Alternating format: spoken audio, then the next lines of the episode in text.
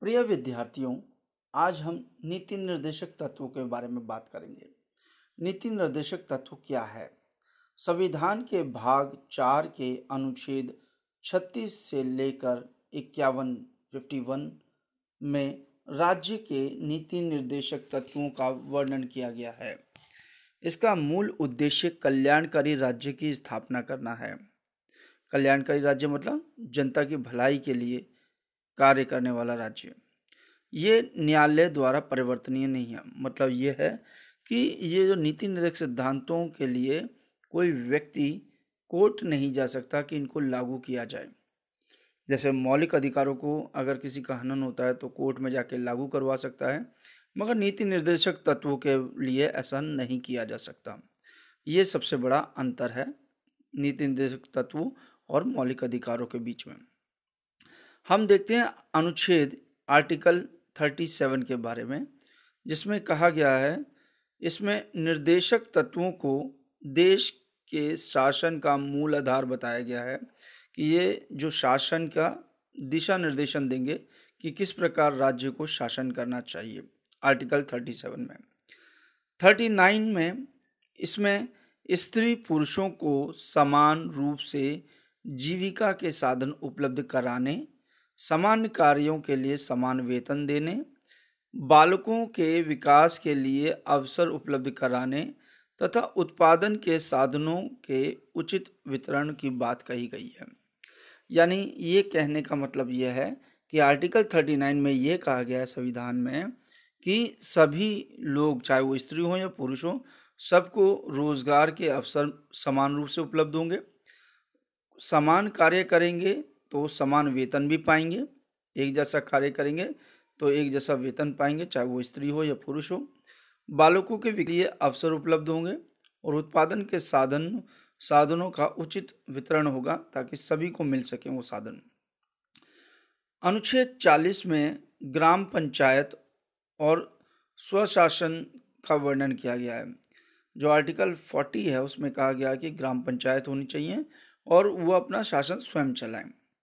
Article 41 इसमें राज्य द्वारा आम जन को काम कर, काम देने इसमें कहा गया कि राज्य द्वारा आम आम जनता को काम देने शिक्षा देने बेकारी बीमारी आदि में लोक सहायता देने का निर्देश दिया गया है राज्य को।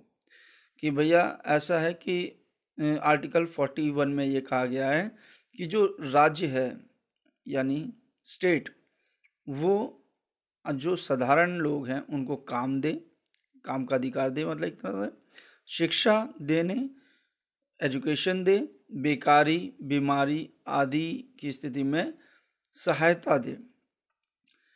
आर्टिकल 42 अनुच्छेद 42 में इसमें काम की न्याय संगतता तथा मनोवांछित दशा का निर्माण करने हेतु तथा प्रसूति सहायता के लिए उपबंध कराने का निर्देश किया गया है। इस आर्टिकल 42 में यह कहा गया है कि जहाँ व्यक्ति काम कर रहा है, वो जगह न्याय संगत हो और मनोवांछित हो मतलब उसकी अनुसार हो। मतलब कोई दिक्कत ना हो, कोई परेशानी ना हो वहाँ पे काम करने में। और जो महिलाएँ, लेडीज़, माँ बन माँ बन रही हैं तो उस दौरान उनको सहायता दी जाए, जैसे छुट्टी वगैरह दी जाए।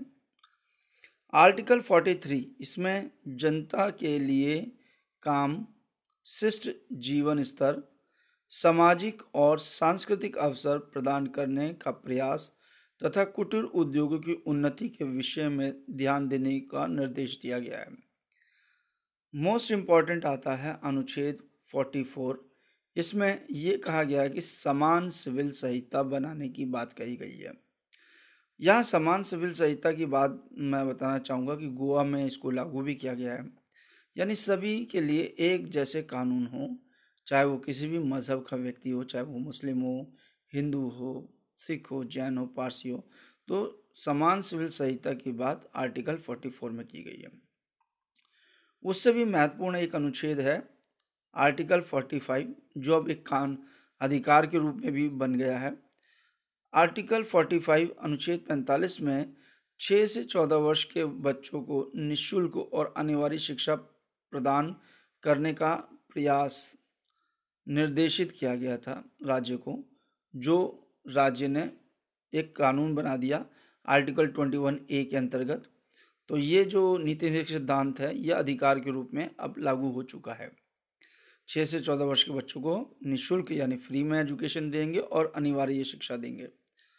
आर्टिकल 46 की बात जब हम करते हैं, इसमें राज्य के दुर्बल वर्गों, विशेषकर अनुसूचित जाति, जनजाति के लोगों की शिक्षा आदि हितों हितों को पूरा करने के प्रयास शामिल है। आर्टिकल 46 में जो एस सी लोग हैं, उनकी शिक्षा की बात उनके शिक्षा के हितों को पूरा करने की बात कही गई है। अनुच्छेद 37 की बात करते हैं तो अनुच्छेद 47 की बात करते हैं हम।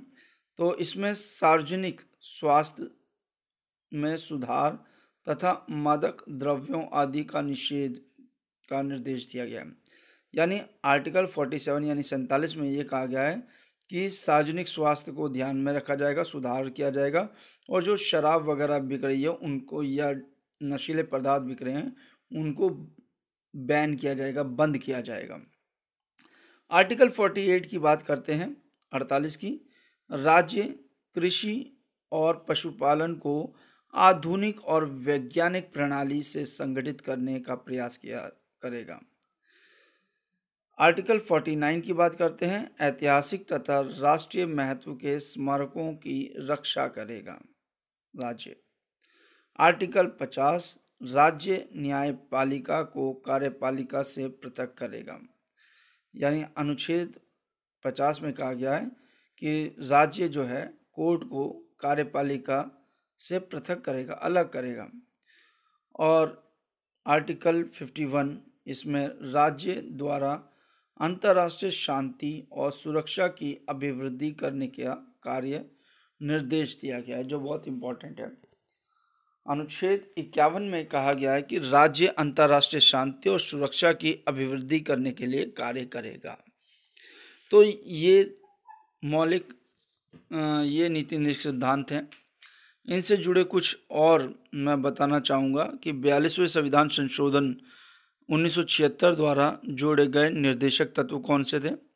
जैसे अनुच्छेद 39 चा के बारे में बात करते हैं कि बच्चों को स्वतंत्र एवं गरिमापूर्ण वातावरण में स्वास्थ्य विकास के अवसर और सुविधाएँ दी जाएँ।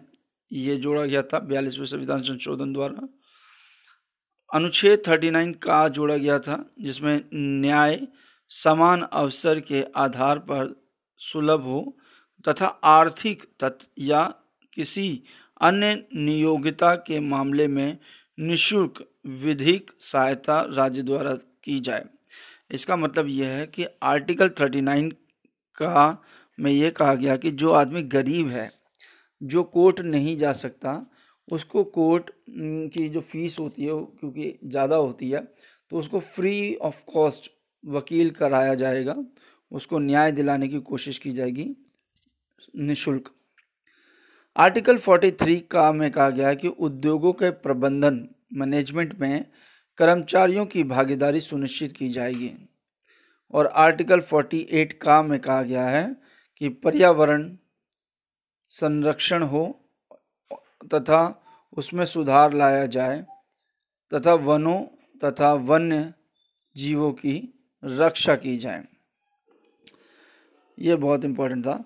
और उसके बाद हम देखते हैं चवालीसवें संविधान संशोधन 1978 द्वारा निर्देशक तत्व जोड़ा गया, उसे बोलते हैं अनुच्छेद 38 खा के बारे में, कि राज्य विशिष्टताएँ आय, राज्य विशिष्टता आय की असमानता को कम करने की, कम करने और व्यक्ति के बीच तथा विभिन्न क्षेत्रों में रहने वाले तत्, और विभिन्न व्यवसायों में लगे लोगों के समूह के बीच प्रतिष्ठा, सुविधा और अवसर की समानता समाप्त करने का प्रयास करेगा, यानी सबको एक बराबर मानेगा। अब यहाँ पे एक बहुत इंपॉर्टेंट प्रश्न आता है कि मौलिक अधिकार और नीति निर्देशक सिद्धांतों में क्या अंतर होता है? तो हम यहाँ पे विशेष रूप से बताना चाहेंगे, ये क्वेश्चन आता है पेपर में, कि मौलिक अधिकार न्यायालय द्वारा लागू हो सकते हैं, जबकि राज्य के नीति निर्देशक तत्व न्यायालय द्वारा लागू नहीं हो सकते।